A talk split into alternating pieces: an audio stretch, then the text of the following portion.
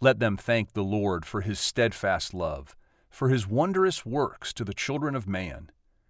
For he satisfies the longing soul, and the hungry soul he fills with good things. Psalm 107, verses 8 and 9.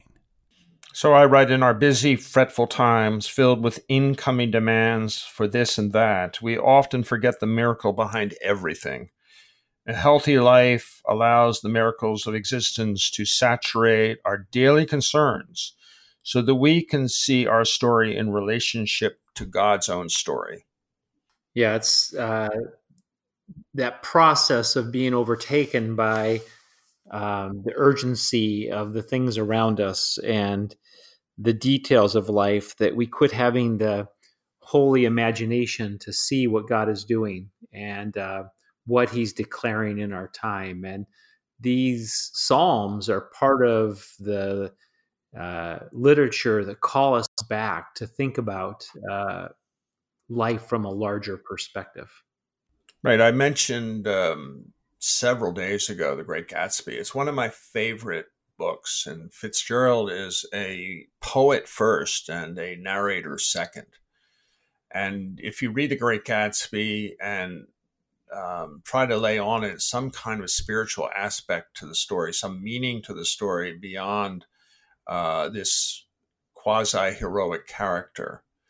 Uh, his greatness was his capacity to love. But what he loves is an object uh, symbolized by a green light at the end of a wharf in a rich community on Long Island. And the person that uh, that green light re- represents, Daisy Buchanan, is an enormously flawed, beautiful young woman whose voice reminds him of money.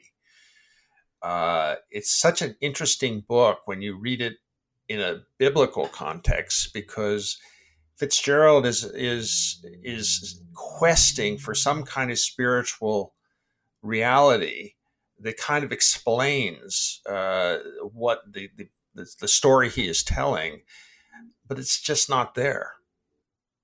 It's part of the epic story of uh, all of literature and movie and uh, drama that it's drawing us back to the better story, which is a story of finding purpose uh, through a God who never changes. I think that's uh, beautifully stated because uh, for much of my life, I have a, a, a, master's and part of a PhD in English literature, and I actually taught when I was uh, getting those degrees, and it was a lot of fun. Uh, but I didn't know the Bible.